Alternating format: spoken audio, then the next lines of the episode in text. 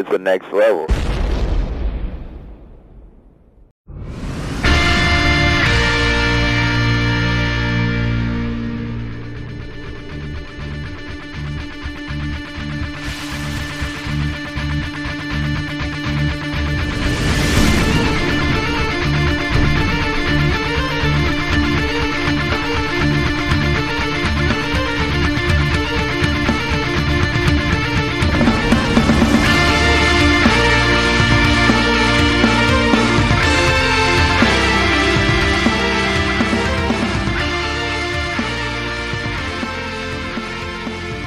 Primers, to this special edition uh, part of our 100th podcast. Uh, we've been advertising this for the past couple weeks now. We've had this um, this guy, this this gentleman who you're here in an interview with, uh, has been booked for about two weeks now, and if not longer, actually, it might have been two or three weeks that we've we've had this planned, and we kind of kept it under wraps for a little while because we wanted to make sure it was going to happen. And then uh, we got word that how excited he was to be a part of this. Mm-hmm. And that got us excited, of, of course. Uh, but what you are about to hear is about a 35, 34, 35 minute long interview with the wonderful Mr. John Shipp.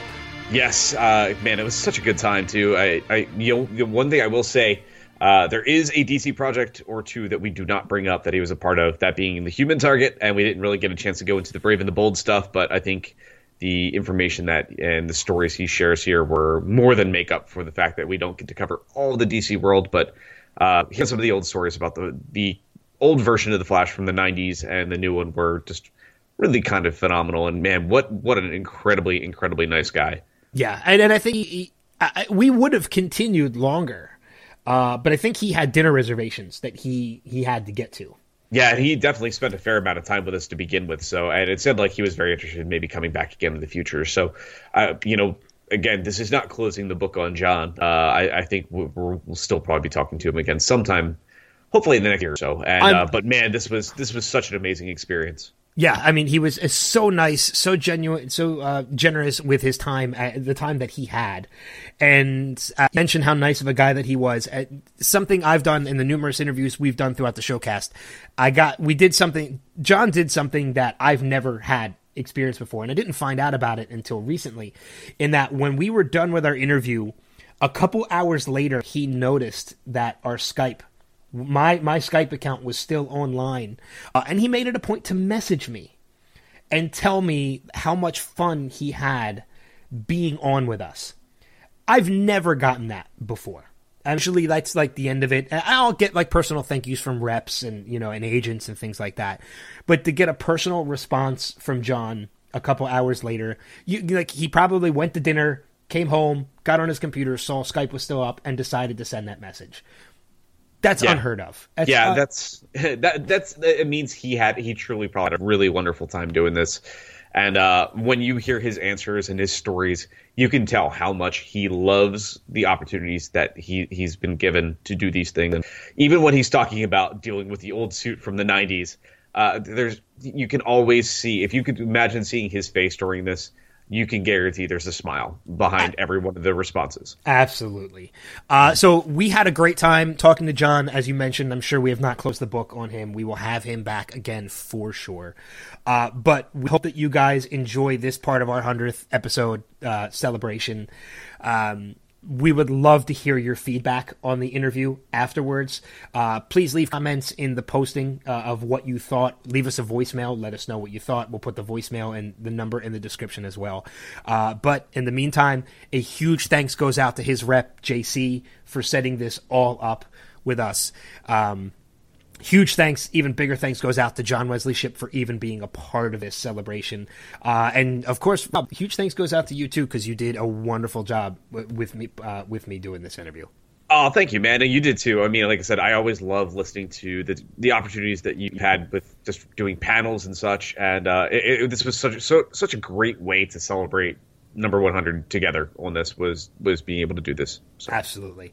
Uh, so that's that about wraps it up for for that. So uh, ladies and gentlemen please sit back relax uh, and enjoy this interview with uh, with john wesley shipp From soap star to speedster, our guest has done everything across the entertainment industry board movies, voiceover, television, projects like NYPD Blue, Batman the Brave and the Bold, and of course, The Flash, both past and present. But what you may not know is he's also an award winning podcaster, which I know we're going to talk to him about as well. Please welcome the one and only Mr. John Wesley Shipp. John, thanks so much for being a part of this. Hi, guys. It's my pleasure. Well, I gotta say right off the bat, uh, the podcast Powder Burns I started listening to today, and I'm on the final chapter already, and I just I'm just itching to finish it. It is amazing. Thank you. Isn't that funny? That's David Gregory, who played my eldest son on a stint I did in 2010, 2012 on One Life to Live. He that was born of his creative boredom he wanted a project and he thought, well, I've always wanted to do an audio drama in the Old West. He said, hey, Shipp, you want to be a part of it? And I said, yeah, absolutely. And he uh, got assembled this amazing cast, and we were able to get Robert Vaughn before he passed away last year. And then our award winning episode uh, was with uh, Ed Asner. Yeah. Which Songs yeah. for a Broken Man. And then we just finished recording our last one for this season, which will drop probably in about a month. Oh, I yeah, can't wait. it's, it's been an amazing experience playing a blind sheriff in the Old West. but that's that's the cool thing about it because the concept is it's an audio drama. So you see the Old West the way Sheriff Burns does without sight.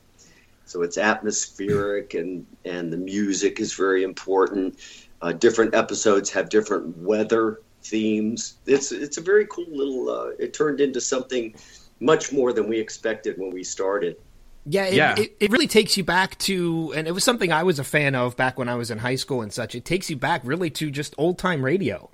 Yeah, you you know you would just sit and listen to these stories, uh, you know, like The Shadow and Amos and Andy and like all those great old time radio shows, and it really took me back listening to it too. I I started listening to it the moment you know, we found out about it, and I think within a matter of a couple hours, I had knocked out everything that was out there already. I, I, was so hooked on it. It was it was it was great. I can't wait to hear what you guys are going to keep coming up with it now. Oh, great! Yeah, so. it's phenomenal. I, I, think that's the beautiful thing about podcasting too, is it, it, brings back some of these old art forms that kind of slipped away. And you, there's so many amazing radio dramas that are coming back now because of podcasting. So yeah, uh, congratulations to you guys. You know, especially to you. I saw that you won the best performance uh, for the voice uh, voice arts awards for 2017. Yeah, the uh, Society of Vocal Arts and Sciences. We actually won as a cast, and we won the best uh, performance, best and outstanding storytelling award i think is how it goes. But but that was uh, not just for me that was for the entire cast in that production. Oh that's phenomenal. Well congratulations to you guys again so. Thank you. I um yeah I ran through some of your your accolades as you know when I was doing the intro bringing you in and uh, it's so funny because you know we've been promote ever since we found out we were having you on we've been promoting on social media from Twitter and, and Facebook. And I, I posted on my own personal Facebook page that we were having you on. And of course, you know, I, I list off the Flash because that's what we're fans of and everything else. And of course, half the people on my Facebook page are like, wait a minute, that's Dawson's dad. Uh, yeah, I know. the 20th anniversary of Dawson's Creek going on the air uh, was was in January.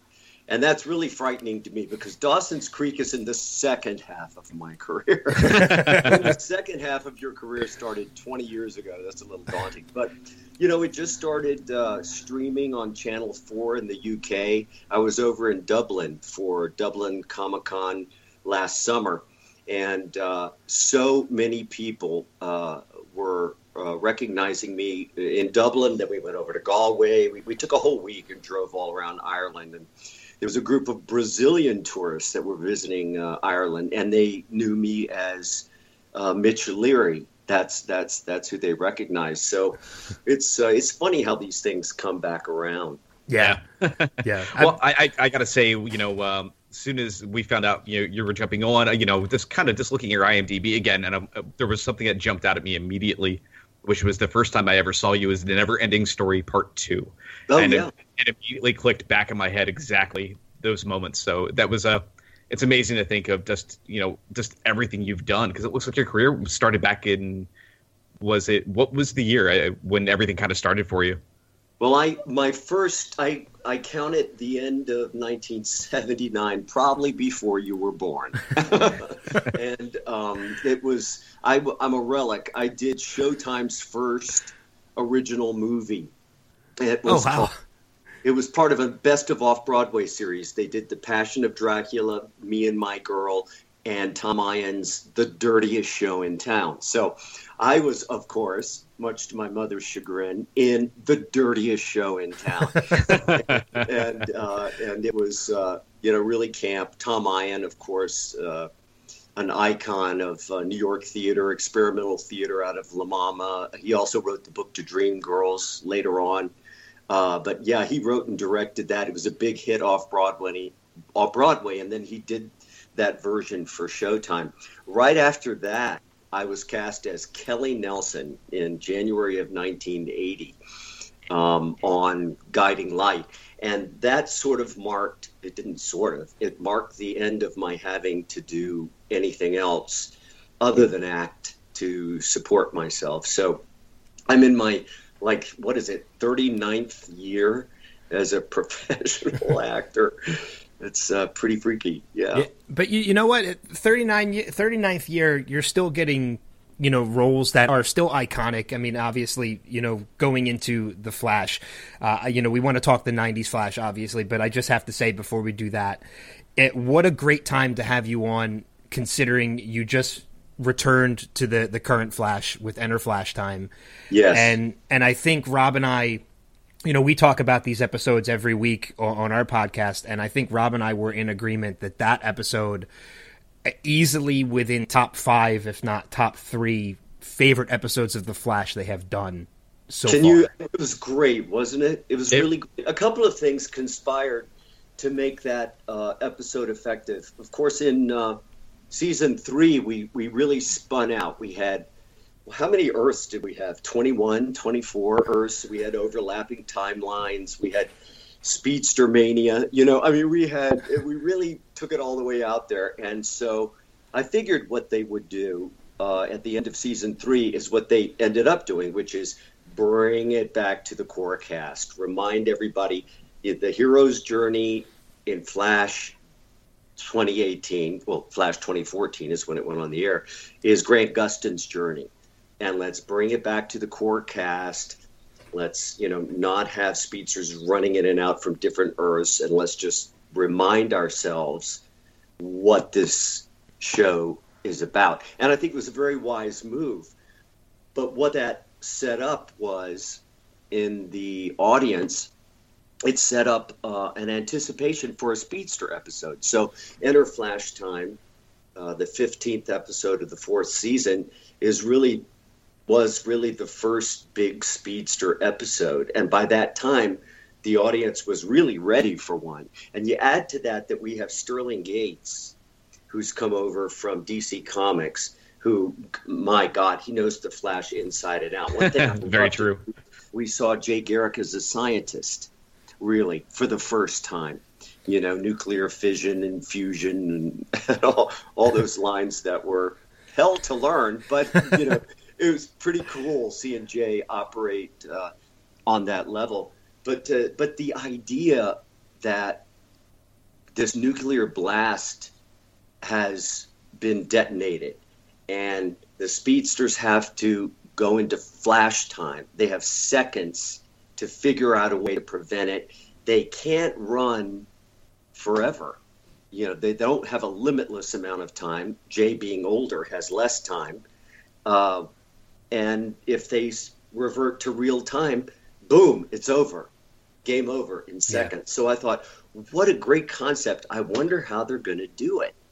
And they ended up hiring mimes, you know, because it, there were part, parts where, you know, they had uh, policemen, uh, underground security force, and they had to be moving almost imperceptibly. And when Grant would run by or it would do a wide shot, they would have moved just a little bit. And then when the explosion started to happen and started blowing us all back, they had to freeze in these positions. It was ingenious uh, the way they did it. I, I was thinking, what are they going to have us running all the time through the episode? but of course, of course not. We were operating you know, in what was real time for us, and everything else slowed down. I have to tell you, that's one thing from the very beginning that I thought Flash 2014 uh, got right.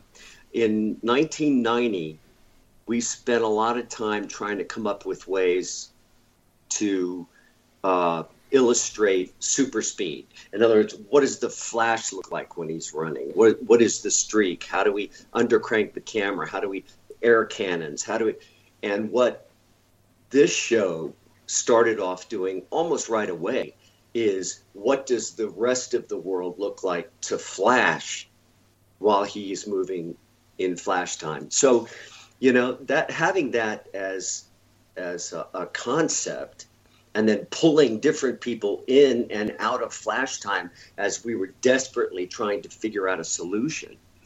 I just thought, wow, what a great what a great episode to be a part of. I have to say it's one of my it may be my favorite Jay Garrick episode that I've done.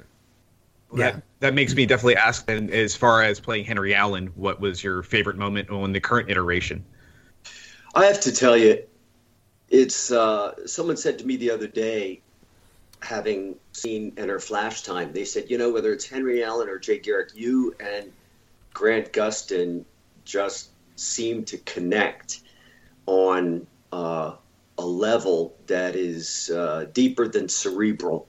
And I'd say that's true, and it happened from almost the very first moment. I think part of it has to do that he knew I was the Flash I knew what his hopes and dreams, or had an idea of what his hopes and dreams were as a young actor going into this enormous show.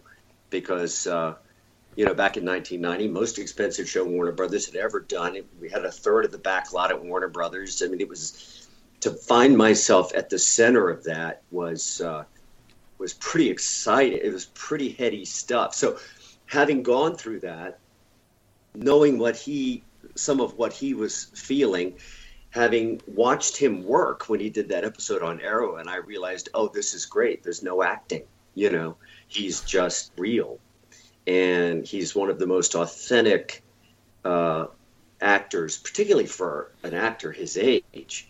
You know, it's like uh, I haven't ever witnessed a false moment. Pretty much everything he does he's pretty much telling the truth, you know, and investing him his whole self in. So from the from the beginning, and also, you know, we're both from Norfolk, Virginia. We are both born in Norfolk. He actually went to the same high school as my mother. Granby High School in Norfolk, and we are both born in January. And he was born the year I was doing the Flash. And he told me he used that to psych himself up during the audition process. So he was already aware of me. I was already aware of him by the time we met, and uh, and did that great first scene in the pilot, which uh, and we just established an emotional, truthful connection from the first moment. And you know, there was just there was no acting involved. First of all, the father son dynamic. What a dynamic! What a dramatic. Yeah, absolutely. Mm-hmm. I mean, whether it was Dawson and his dad, or whether it was Psycho Dad. Teen oh, Teen Wolf, yeah. um, but uh, and they wrote it beautifully. Every time that father son scene, because you know we were limited. Of course, I was in. We were pretty much limited to that cubicle. We did have what I guess was my favorite scene was when I got shanked and ended up in the infirmary, and he's sitting there and I'm reading the newspaper and the flashes on the front of the newspaper and I'm uh, saying, well, I guess Joe was pretty lucky. Joe was lucky. Mm, lucky Joe. Yeah, he was saved by the Flash. And then I say, oh, I was saved, just saved by the Flash. I guess I'm lucky too, you know. And I'm, you know, I'm opening the door to tell him that I know that that he's the that he's the Flash. And he says, Dad, don't you think if I was the Flash, I would have told you? And I love what Henry does there. He doesn't pull his covers, he doesn't bust him, but he wants to communicate his love for his son. So he says, Yeah, yeah, yeah, I know. But I'll tell you what, if the Flash were my son, I would tell him a few things. I'd tell him it's a dangerous world, so be careful. I'd tell him his father loves him and uh, is very very proud of him. I forget what the exact lines were, but that was that was such uh, a beautiful and heartfelt scene among many. You know. Oh yeah. I was yeah. editing my reel the other day for uh, pulling scenes, and I'm like, God, it's hard to choose because, you know, Grant and I we didn't rehearse. You know, we learned our lines. You know, we went through them for camera blocking and a dress rehearsal, and then we just picked up the phone and looked at each other and made a connection and told the truth to the best of our ability, and uh, and that's the purest form of acting. I have to say, playing Henry Allen, I'm so glad I didn't come in as Jay Garrick. I'm not sure I would have if they had offered me that because in my head I'd be thinking, ah, you know, 24 years ago I was I'll be competing with myself and I'll be on stage with the these 20 year old 20 somethings. I'm not sure I want to do that, but they brought me in as Henry, when I heard how Geoff Johns had blown up the Allen family, how suddenly Henry Allen was wrongfully convicted of killing Nora in front of a 10 year old Barry, that blew my mind. And I was like, well, if they come to me, that's the role I want. And I'm so glad they did because I will, uh, I'll always cherish being that, serving that purpose, both as a member of the cast and as a character uh, in uh, in the formulation, you know, in the formative episodes of Grant Gustin's extraordinary portrayal of uh, of Barry Allen. Yeah, yeah. I know. I, it was something that I was extremely when the show first debuted. Uh, we knew we were getting it. I was extremely excited, having been familiar with you portraying the role in the '90s. Uh, I was extremely excited to see you as as Henry Allen, and even more heartbroken when Henry Allen was killed off. Yeah, on on the show. But to see you return just a couple episodes later, and I think Rob and I, I think Rob, you and I had kind of predicted that it was the doppelganger of Henry Allen that was under the mask. Yeah, we, we actually had. Uh, I Did you really? Because almost you know that was also a thing that worked in our favor because everyone thought Zoom so often they put my face under the Zoom mask and they said Zoom has his eyes. It's Henry Allen. Henry Allen is Zoom. And then when that turned out not to be true, people were most people were a little gun shy about guessing that it was me under the iron mask. So you guys figured it out. That's pretty cool. Well. Don't get me wrong. This was one of possibly ten different predictions we made. so, you know, but um, me personally, as somebody who didn't, I grew up more on, on Superman and got into the Flash. I guess around the same time that the show had had aired back in the '90s, and you know, kind of juggled between Superman and the Flash. But I really grew to love going back and rereading old versions. I really grew to love that Silver Age Jay Garrick version of the Flash. To so to see you return to the show and don that kettle helmet I, mean, brought me back to, to being a kid again. And I'm, I'm so happy that you're still a part of the show portraying that role now. Thank you. Yeah, when I talked to Greg Berlanti and he was, I figured, you know, people were saying, you know, get Henry out of jail, get Henry out of jail. I figured once Henry was out of jail, he would have served his purpose. Once uh, Grant Barry was fully assuming his superhero persona, uh, he didn't. He no longer needed Henry in quite the same way that he did. So that relationship was either going to change dramatically or Henry was going to be leaving town. But when Greg Berlanti spun out the idea that, okay, you're the man in the iron mask and you're actually the real Jay Garrick, who is Henry Allen's doppelganger, and you will die as Henry Allen at the end of the penultimate episode of the season and the beginning of the finale. And then in the course of that episode, you'll come out of the Iron Mask as the real Jay Garrick Henry. And I was like, ah, man, great. I said, take me out of it. You know, it's like, that's just amazing, which is the role fans wanted me to play to begin with. So I was like, that is amazing channeling of of uh, audience expectation. I was, I said, I'm in awe. You know, I was like, my hats off. Of course, I had worked with Greg on Dawson's Creek. Mm-hmm. You know, 20 years earlier, so I was very familiar with uh, with Greg. But yeah, I was like, wow, you guys never cease to amaze me. You know what you have up your sleeves. well, I, I, think one of the things that's kind of just beautiful about the new incarnation as well is the fact that they're always constantly willing to go back to the 90s series from you know Paul DeMeo and Danny Bilson and pull some amazing actors um, and bring them back into the folds like Amanda Pays, Alex Desert, uh, Mark Hamill, you know, Corinne Bohrer, uh, and then Vito uh, D'Ambrosio, like all making appearances and coming back into the fold was such a beautiful tribute to what came before it. And I think it was it's got to been amazing for you to have a chance to play off with some of those characters again. And uh, you know, what was that experience like? Did you have to kind of really twist, or did you kind of fall into old habits with those people again? It was it, it, the whole idea because you know, over the course of 24 years, you know, the Flash went in and out of development a half a dozen times. It was going to be a movie. It was going to be Ryan Reynolds. It was going to be, you know, and uh, finally, when they got it made and people said, Are you going to be a part of it? I said, Well, they could go one of two ways. They may ask me to be a part of it, they may want to separate from everything that's come before and have it stand alone, which I would totally have understood. But the thing that I think makes The Flash so enjoyable and so much fun is Greg Berlanti, and I found this out. I didn't know that Greg Berlanti was a, uh, a, a fan of the original effort while I was doing Dawson's Creek. It wasn't until I started shooting The Flash that, you know, David Nutter, Greg Berlanti, Andrew Kreisberg, Geoff Johns, they were all young fans of the 1990 Flash.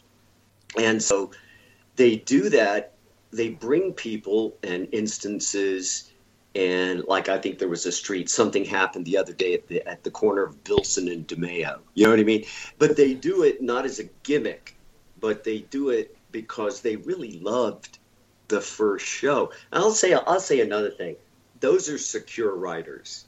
You know, if they if they feel like they can reach back into what's come before and pull chunks forward and not be threaten, not have a chip on their shoulder about, oh, we got to be ourselves, we got to prove ourselves, we got to be something different. You know, we don't want to be compared with, you know, that's that's a sign, I think, of really s- secure creators. And that's what I always say about those guys. You know, in 2014 is they were writing a show that they wanted to see. You know, they weren't producing content for mass consumption. They were writing a show that they wanted to see with adventure and uh, and and thrill, you know, thrill rides, special effects, and heart. And so I think that uh, I think an audience picks up on that. Uh, you know, audience members know when they're being manipulated and when they're being lied to. You yeah. know, and they also know when. I, I think it's infectious, and I mean, I, I remember when uh, Andrew called me. He's like, "Boy, have I got a surprise for you!" He was so excited to tell me that Mark Hamill was going to be reprising his role as the trickster. He was so excited at every story point and turn, as was Greg, as was Geoff, as was David, that you would get excited listening to them tell you what they had in mind because they were genuinely having a blast and loving what they're what they were doing. And I think that's that's a big secret. Of course, Mark and I, he had just come from the set of uh, Star Wars, and we were in the car going back to the hotel after shooting one night. And he said, "You know, it's really extraordinary position to be in, to be asked to come back and revisit a project." a quarter of a century later, you know, and to contribute in a meaningful way, not a token way, but in a meaningful way in handing it off to the next generation, which he had just done with Star Wars, which you know he and I were doing with Flash. So it's uh, it's been great. You know, I, I, I kind of had wished that the flirtation with Henry and Tina could have uh, maybe blossomed a little bit more, but who knows? She may come back as some other character on Earth Three. You never know. Yeah. I also the, want to the... see Megan Lockhart. I want to see Joyce Hyser. I'm I'm hoping for Joyce Hyser to show up. well, I think everybody's big hopes right now is you know as what just happened in this last episode in uh, you know Enter Flash Time was the idea of Jay getting ready to kind of retire, and I think everybody's big hope is before that becomes a possibility that we see. Uh, Jay and Barry against the Trickster family, uh, between you know Axel Walker, you know James Jesse, and uh, and Zoe Clark, because I think that would just be such a beautiful moment to see all of that kind of culminate and see you know Jay in full force throughout the episode uh, against this variation, because we've obviously seen a quick moment with uh, that Earth three. Uh, version of Trickster that you know Mark did that was his kind of t- like twist on the Conrad Veidt version from the Man Who yes. Laughs. Mm-hmm. Yes. So Which yeah, you know, it's, we've been going back and forth on the internet because people were saying, wouldn't it be good? Because now that Corinne's there and Devon's there. Mark wants to come back. You have to have that family, you know. It's like uh, with Corinne Bohrer as the mother and Mark Hamill as the father and Devin as, as, as the young trickster son. And to have a showdown on Earth 3 and I said, "Yeah, and we should call it Trickster Family Values." You know, and uh, it could be a lot of fun. We'll see. We'll see what happens. Mm-hmm. That would be absolutely fantastic. Um, I know we're, we're running short on time with you, but I, one of the things I wanted to question about was obviously between you know the '90s version from from when you did it back then to now. Uh, you know, not just the the production style has changed and the production quality has changed, but the costumes have changed as well. Yeah, oh. and and I got to hear you do a panel. At, I, first off, I, I, had to say I got to meet the opportunity to meet you very quickly at Great Philadelphia Comic Con last year. Oh, great! Uh, and you were super nice. I know you have a um, uh, another appearance coming up at a con that we'll make sure to mention before we, we leave. And I encourage any of our listeners that get the chance to go to go and meet you because you're you're such a nice, welcoming person. Oh, thanks. Um, but you did tell a great story about the differences, what it was like wearing that costume back in the '90s compared to what it's like now with like the Jay co- the Jay Garrick costume and the costume that Grant has to wear. Yeah, yeah. I won't. Yeah, uh, I, I can't compare it to Grant's costume because uh, you know it's Grant's. You know he still has the cowl, and the thing that makes these suits hot is when your head's covered, because of course you lose forty percent of your body heat through your head. Um, mm-hmm. But yeah, that suit.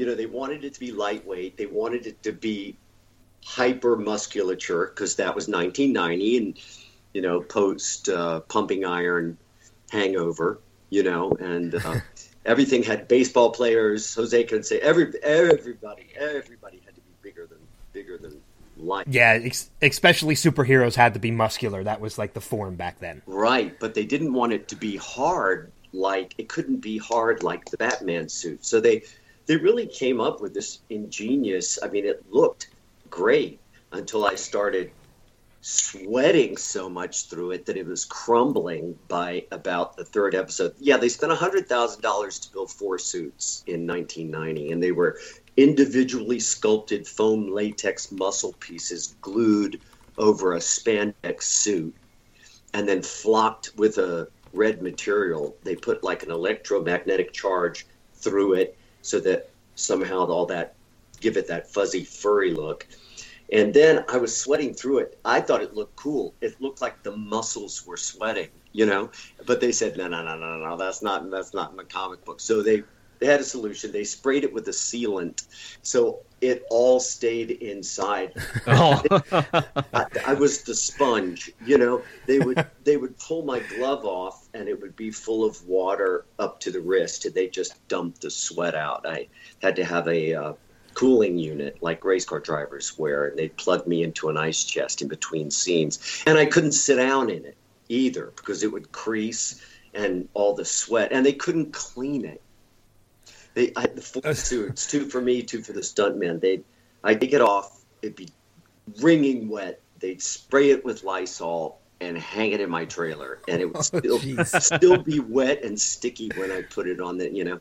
Also, they had to glue it to my face, under my chin, my nose. It was it was the cow was glued, and then they'd take that off, you know, and then they put makeup on or whatever for Barry, and then they take the makeup off, and then they glue the thing back. So, I mean, there were challenges. Nobody. I always interrupt myself at this point and say nobody wants to hear someone who's been given the gift of portraying these characters, whether it's Batman or Superman or Flash. You know, nobody wants to hear us whine about you know, how difficult it is to work in the suit.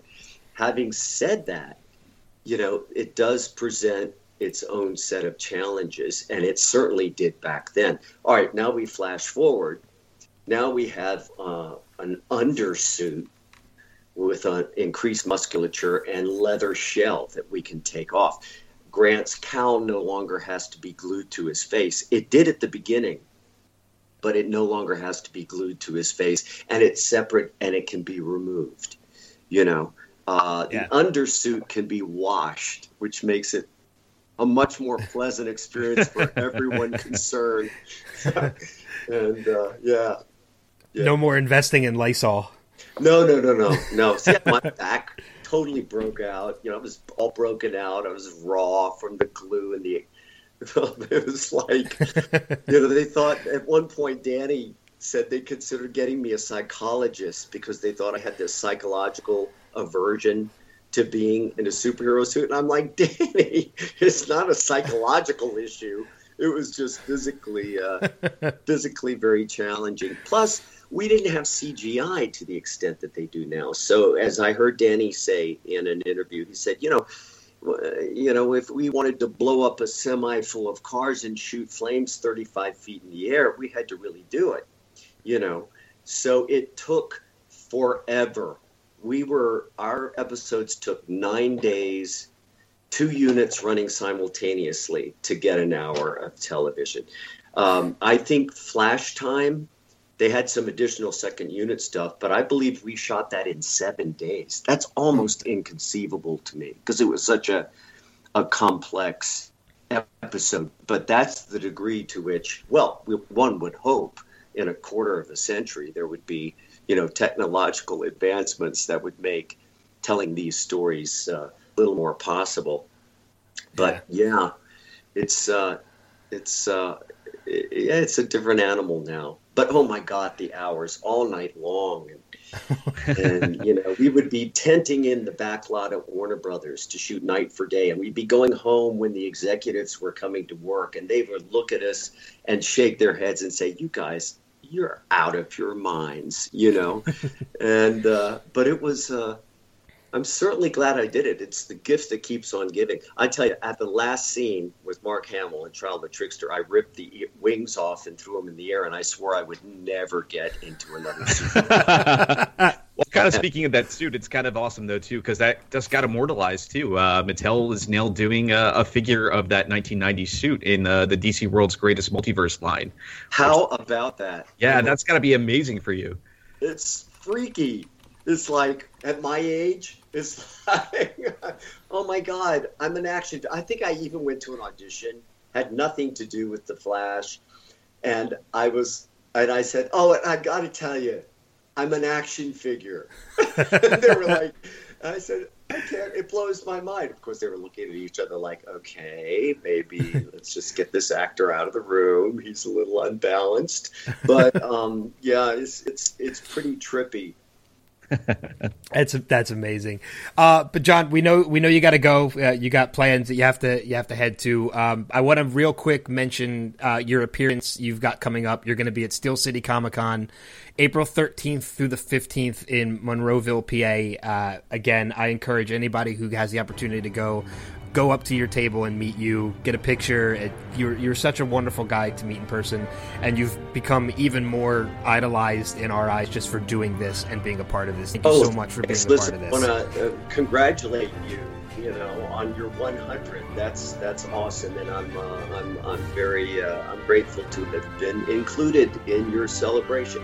Well, thank yeah, you. very, very grateful. Uh, we'll let you go, but John, thank you again uh, for, for being a part of this. Thanks, Ben. Thanks, Rob. Absolutely. And thank you so much for continuing to bring more humor, heart, and spectacle to the world of The Flash. Thank you so much.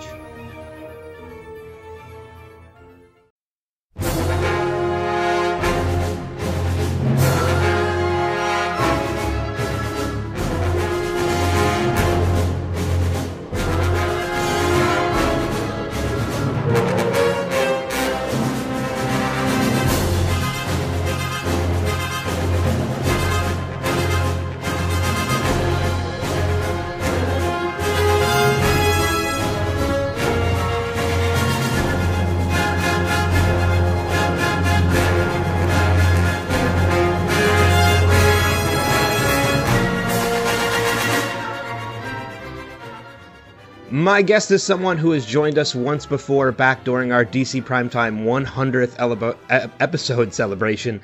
And I'm super excited to have the opportunity to speak to him once again, especially considering what we just got from The Flash's 100th episode this week and what's coming from the Arrowverse this week, or next week rather, depending on when you're listening to this. We now know he's going to be a big part of it, and I can't wait to talk to him about it. Please welcome back the wonderful Mr. John Wesley Shipp. John, thank you so much for coming back on. Thanks for having me, Ben. Yeah, it's I was super excited when I reached out to get you, and because you know, as I mentioned, we had you on back during our 100th celebration. It was myself and my co-host Rob, who unfortunately um, isn't able to join us today, but he did want me to send his hello and and such. So, all right. But yeah, th- um, I was super excited to get you back on, especially considering, you know, everything that we know and especially what we don't know is coming from this crossover coming up. Yeah. Yeah. Uh, there's a lot. There's a lot going on. Yeah. And I, I can't wait. I'm one of those people that, when it comes to something this big, I, I want to be surprised as much as possible. Yeah. So I'm going to treat the conversation about the crossover kind of with, with kid gloves because I don't want too many spoilers. But actually, I don't want any spoilers, especially considering we haven't seen it yet. But before we get into it, let's first talk about the Flash 100th that just came, that just happened this week. Yes. Because, you know, we saw all these returning characters, uh, you know, from Zoom and Reverse Flash, uh, Savitar, but I honestly, I don't feel like it would have been a proper 100th if we didn't see Henry and Nora at some point. It's amazing from the response that Michelle and I are getting on Twitter. You know, it's like there we were kind of you know, as a reference for the wonderful scene between uh, Nora and uh, Barry, and uh, we were just kind of there. But so many people, I guess, because of our traumatic deaths, because the mother son relationship and the father son relationship were written so beautifully, um, that it has as much resonance, you know, with uh, with nothing to say, you know, as it did with the audience. That's that's always gratifying. I mean, people are saying it was the most moving scene you know, and I'm like, uh, we didn't say anything. but, but, it was beautifully played by, uh, by, by them both. And, uh, it was good to be a part of it. We had a good time. Yeah, I mean, again, it was granted it was a small, short scene, but it does have so much importance when you consider, you know, a hundred episodes of this show have hit, and you know, it was these two characters, whether it be the death of Nora, uh, you know, the death of Henry, these two characters played such a pivotal part in the development of Barry and who he's become in these hundredth episodes that again, I just don't feel like it would have been proper if you, if you didn't pay homage to these two characters at some point in this hundredth. Thanks. I believe it was also, you know, props to Tom Cavanagh who directed the hundredth yeah. episode and also that teaser that they played at the end of Supergirl, Arrow, and last night on Flash. But um, I think it was his idea to revisit not the night she was killed. Well, the night she was killed, but not the killing itself, but gave us a window into what was going on that very evening, uh, right before it happened. And I think that that helped in its own way to flesh out people's feelings about what happened, you know? Yeah. Yeah, I mean, yeah, you saw the the in just a, such a short period of time, in a matter of seconds, you saw the love that these two characters had for one another, and yes. yeah, that was I, again that was extremely important to uh, not just that episode, but just again the whole course of this series. It, well, it, it, it holds such an important. Bill and I are very grateful for for it. You know, of course, whenever you get a response like that, it kind of, uh, you know, it's more than you expected. And the fans of this show, the audience members, are so generous with their comments, both at conventions that I go to. I was in Louisville last weekend. The excitement was palpable about what was coming up, and uh, and through social media. Yeah, um, uh, you mentioned the teaser that we got first. It was at the end of Supergirl, then Arrow, and then the Flash 100th. That at the at the point we're talking right now aired last night. Uh, I, I want to before we jump into Elseworlds, which is coming up next week, and that that teaser, I want to just tell you from a personal uh, perspective of everything. I, you know, we we follow some of the articles in the, in the news because we do talk about the DC news on on our program, and when the moment happened that that picture was released of seeing you know, uh, Stephen as the Flash, Barry as Green Arrow, or, uh, you know, Grant as Green Arrow, seeing Melissa, seeing Tyler, and then seeing you standing amongst them in the 90s version of the Flash that you played originally. I, I don't think I've had a bigger geek out moment over the course of watching this series than when I saw that picture. It, it was, you know, it was such yeah, a huge surprise it's again for you know we got one season 28 years ago and 27 i guess we went off the air in 91 but um, the fact that that the audience has maintained such affection for that 1990 flash is you know it made me feel like all those long hours working till dawn dripping wet in the suit you know were about something, you know. It's it's it's really awesome. The funny thing about that picture, you know, they kept it quiet as long as they could. And we filmed on the stage and then we filmed outside the alley scene in Vancouver. And they screened off both ends of the alley. So people could but the buildings were tall and people started coming outside on their terraces with their cell phones. So Suzanne Gomez at the CW called Stephen and said, listen, get together and take a picture of the four of you because uh, we want to get out ahead of this. And then the, the, the reaction was, was explosive. You know, kidding around when they'd ask me at convention Q and A's, they'd say, are we ever going to see you back in the original suit? And I'd say, if y'all don't stop asking that question, they're to make me do it, you know? and look what happened. You ended up doing it. I know. What um how, what was your reaction when they approached you with that, with the idea of of suiting back up as that version of the Flash? Well, it it made me nervous, of course, because 27 years have passed since I've been seen. My first question is is it contemporary to today? In other words, we need to make I mean, we need to know that a lot has happened because I'm not going to go head to head with myself 27 years ago. Mm-hmm. You know what I mean? So they said, no, the, the time has passed. As we saw in the teaser, the stinger, huge events, you know, in my uh, Flash universe have taken place. And, uh, and they also, of course, said there would be a new construction. It would be easier. They would not have to glue it to my face. I'd be able to unzip the cowl and slip it off you know, to let my head breathe, you know, and, uh, and, and, uh, I have to say the leather shop and Kate Main, our costumer, they really did a good job. I couldn't be more grateful to them for pulling it off. You know, yeah. of course, I immediately, my first response was heading back to the gym full time and losing 15 or 20 pounds so that they could you know they could they would have something to work with you know they could work from the skin out which which they did beautifully. And you know what? When i saw it i just thanked those those guys so much you know for uh for the job that they did. Yeah. It takes village yeah. Well, I mean, because I remember you telling us the last time you were on, like the the difficulties that you had with the original suit. Of, I think you said there was only two, maybe three of them, and they would literally have to like air them out afterwards because of you know uh, of being wet with sweat and everything. Yeah, so, spray Lysol and hang them in my trailer. yeah, I remember that. So I- am glad to know that obviously it was a it was a, a newer suit. I-, I can't imagine they would break out the old suit from the '90s and make you wear that again. Well, you know, anyway, it, was they Warner Brothers has a copy of the old suit. I think it's the one that I ripped the wings off and threw in the air because it doesn't have the wings on the suit. Mark Hamill has those wings. Okay. And, uh, but uh, I think it was that one. But they have it in a temperature controlled vault at Warner Brothers, and they sent it to Vancouver as reference.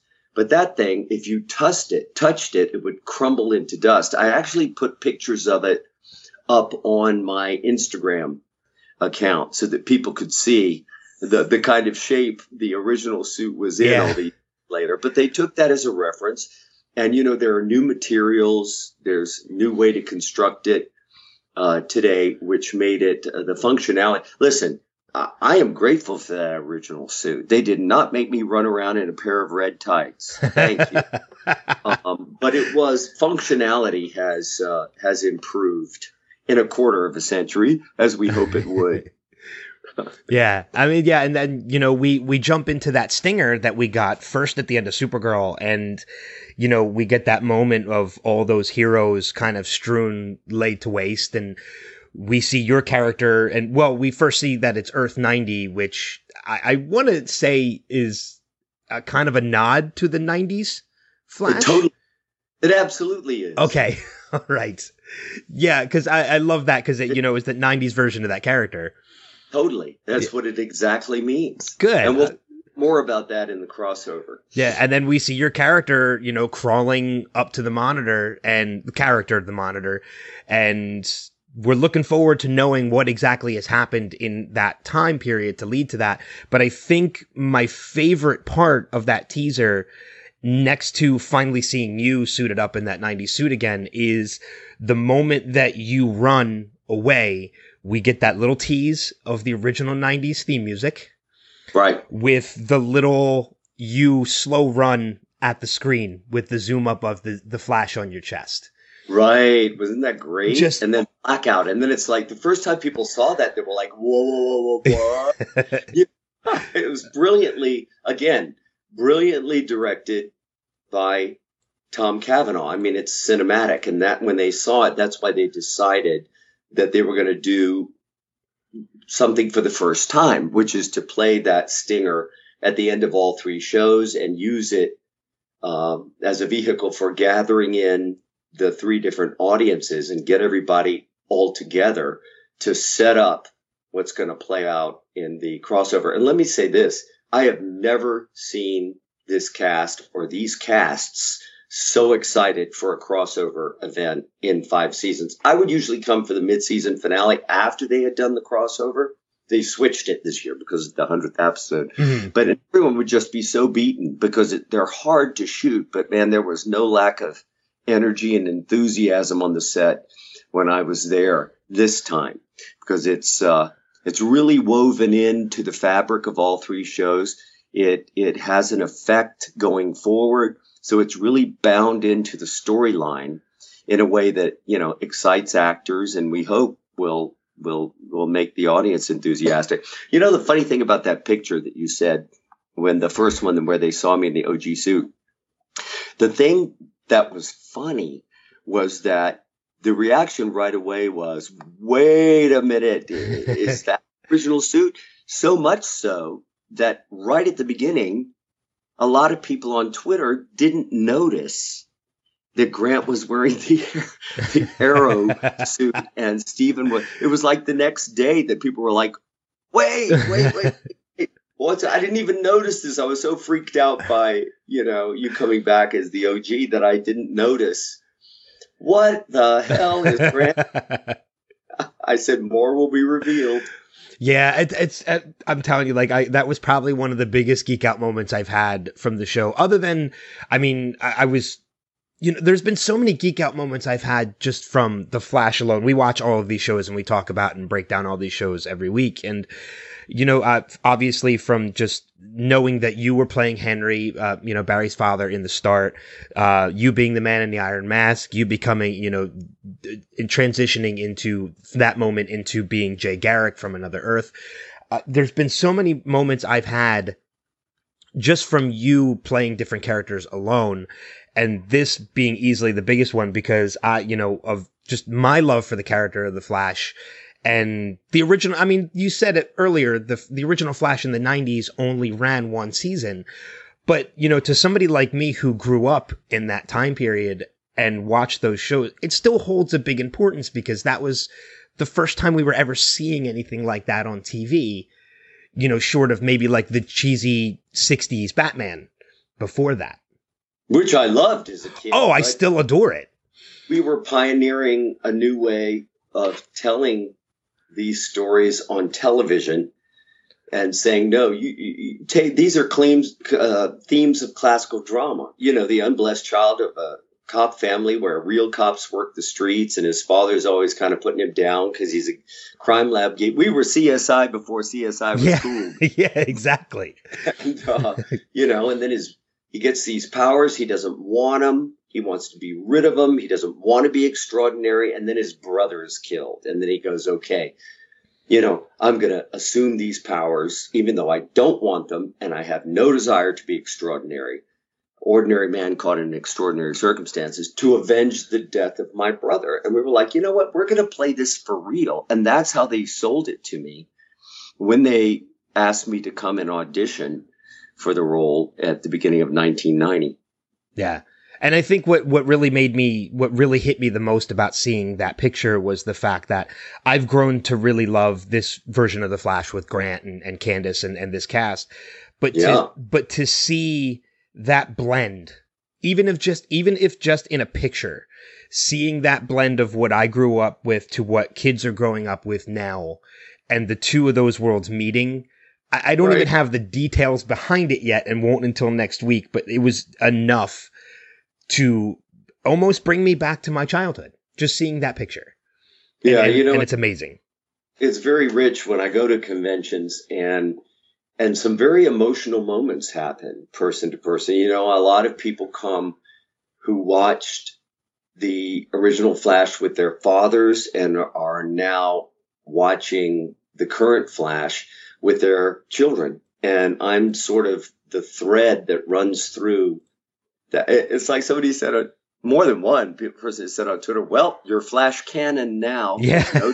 And I'm like, good lord, what, what a what a mind blower. Well, I think it. I think it'll be interesting because you know, as you mentioned, going to the cons and you know, fathers taking their sons and, and you know they get to meet the cast of this new ones, and then the fathers are probably more excited about meeting you because you're the one that they grew up with. I think now it's it might change a little bit in that these younger generation, these kids, these sons who might not have known you as the Flash before, after this crossover, that's going to change. Well, I'll tell you the amount of hits on uh, Netflix, the DVD sales.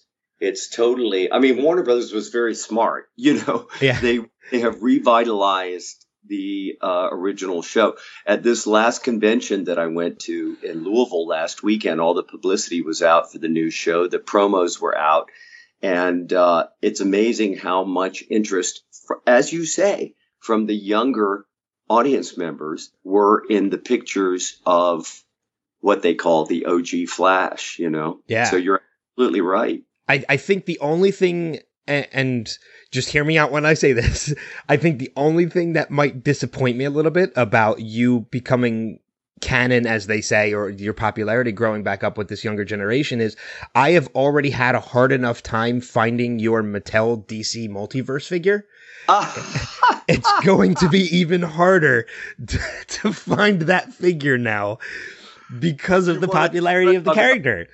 You want to talk about mind blowing? When that came out this year and I held it in my hand for the first time, it was like, what is this? You know, it took me decades, but I'm an action figure. Yeah, that's got to be really cool. And I know now, even since the last time we spoke to you, not only do you have it has this Mattel figure finally released, but you now have your own version of the Jay Garrick pop vinyl, and you're not not just the Teddy Sears version anymore.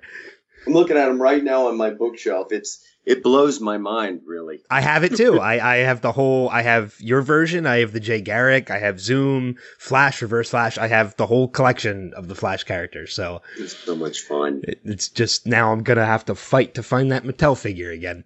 You know, it's interesting. character that in 1990 I was reticent to play. I mean, they got me to come on audition because I knew April Webster, multi, multiple Emmy award winning casting director. You know, she was casting the original Flash. And I was like used to television spoofing it, you know. hmm And she got me on the phone. She talked to me. She said, just read Danny Bilson and Paul DeMeo's script. That's all I ask. Just read it with an open mind. And, uh, and she said, the reason that we're coming to you is because we know that, that your training is in truth of the moment and we want this played for real. And that I felt was my task. You know, Danny and Paul and the production team, the special effects, visual effects teams, which were nominated for an Emmy that year, um, they took care of the art direction. Um, and I always felt that my job was to play Barry as real as I possibly could. So the audience would identify with him so that when I went into the suit, they would come with me. And we could have that ride at the amusement park, all of us from inside the suit looking out. So that was always my my template for for playing Barry uh yeah and it's it's and it really resonates with when people watch that. I mean when you go back and watch the 90 series you can still definitely get that feeling of that when you're watching it. And even so even with the newer series you know when you were playing henry i know we talked about this the last time you were on you know one of the things that really turned you on to playing coming back and playing henry was just the paternal aspect of playing alongside grant over the superhero aspect of it. Yep.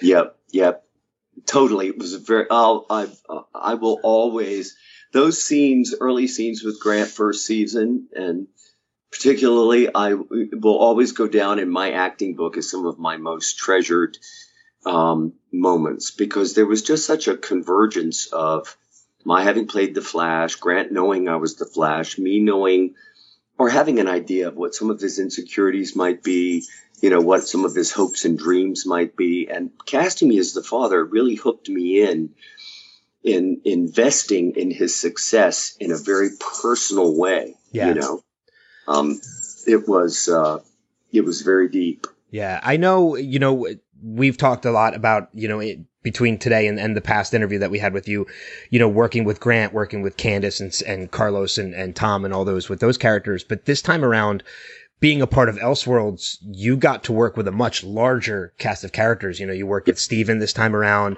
with Melissa, with Tyler, and until we see Elseworlds, we're not really going to know what other characters you interacted with.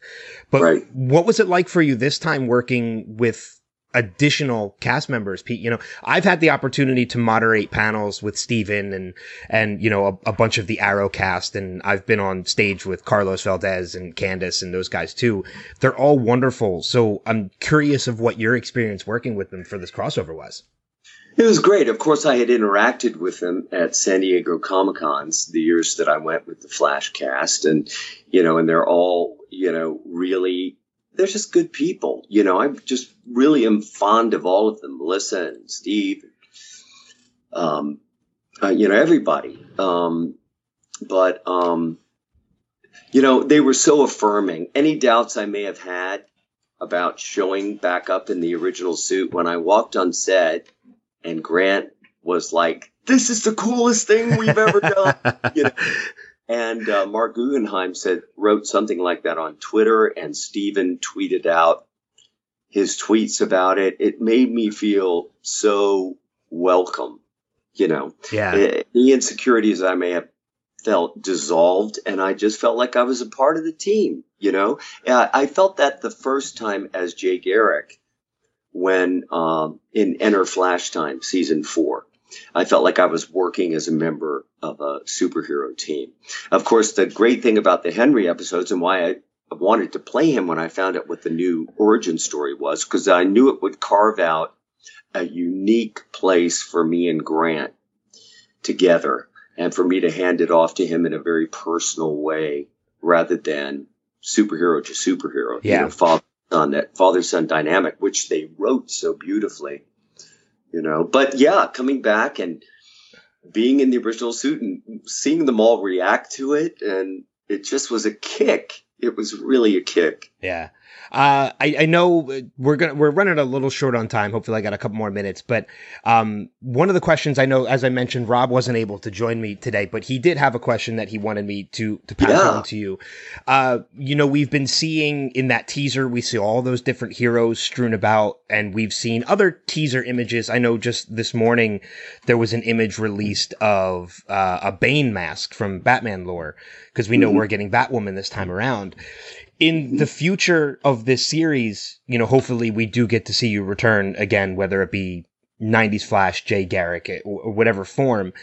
When that happens, knowing that pretty much anything is possible in these universes, are there any characters from lore, you know, comic book lore, whether it be Flash, Arrow, Batman, however, that you would want to see your character share a scene with or be face to face with?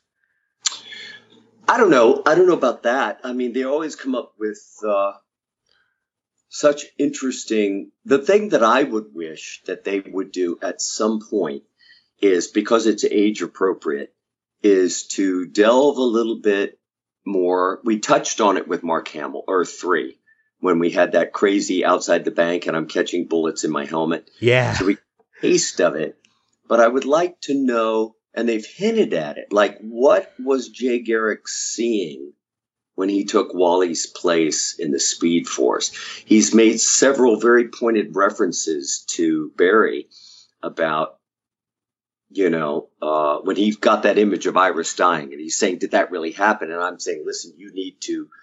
treasure the moments you have with your loved ones while you have them and i i would just like like to see a little bit more uh, and play a little bit more because I've certainly played Barry, mm-hmm. you know, of, of who this man is outside of his suit. You know, if if they had the inclination uh, uh, to write it, I would I would totally be on board for that. I was hoping that there would be a little bit more interaction um, between uh, Jay and Barry uh, than there has been. But uh, you know, I really liked the interaction that there was from the coffee house scene where I had the cup and I was explaining the, you know, yeah, course, and and through certainly that scene where I take Wally's place, and that was almost like father son time, but the Jay Barry version of it.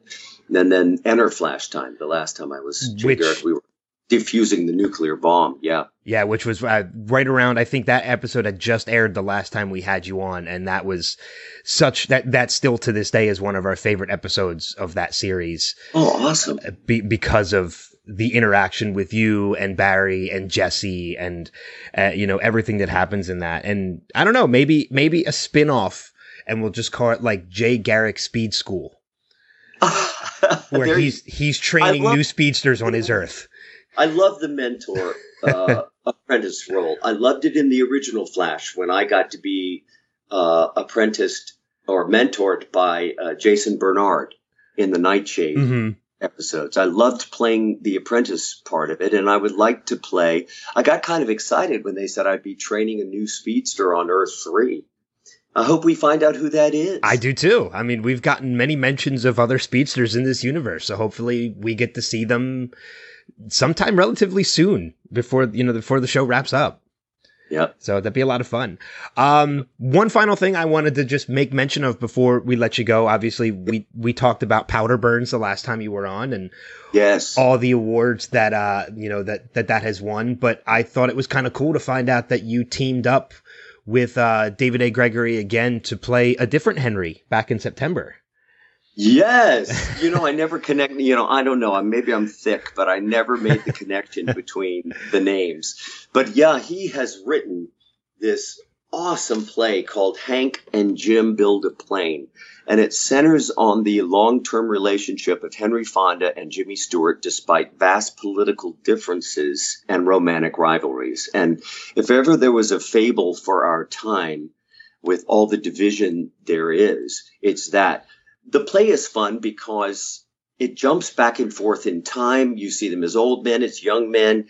That you discuss relationships. I found out things about them that I never knew. I found out things about Henry Fonda and Jimmy Stewart that I just never knew. Mm-hmm. But uh, most of all, uh, the fact that they would, in spite of their political differences, they met every Sunday uh, afternoon uh, barring work or whatever, and they would get together and build model airplanes. And this went from their very first starving days as roommates in New York and continued through their movie salad days uh, in uh, in Los Angeles.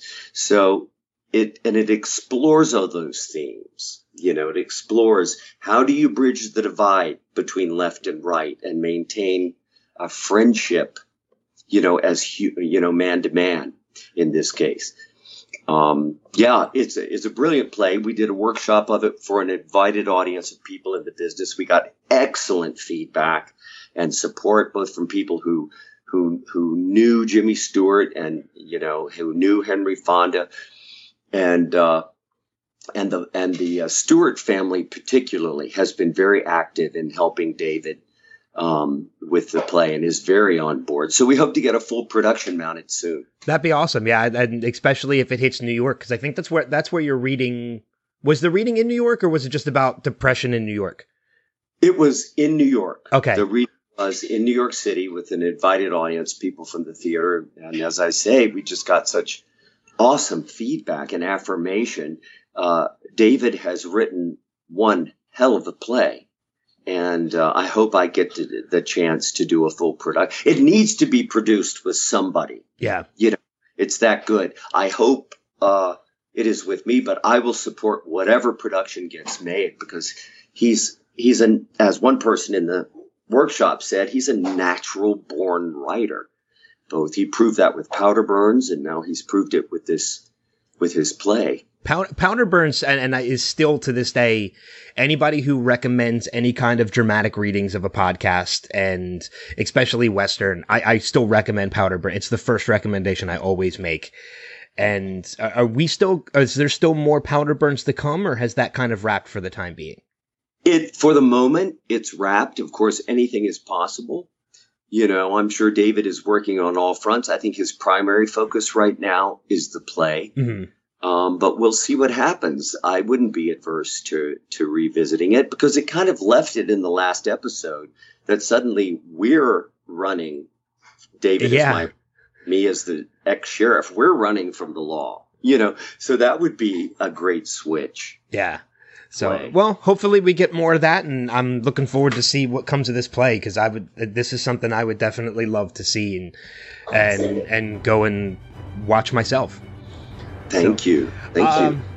I want to recommend people where they can follow you on social media. You mentioned your Instagram, which is uh, John Wesley Shipp Jr. on Instagram, uh, and Twitter. You're just John Wesley Shipp. We are extremely excited to watch Elseworlds this week, and I know I speak for myself, for Rob, and all of our listeners. We're pretty stoked to see it.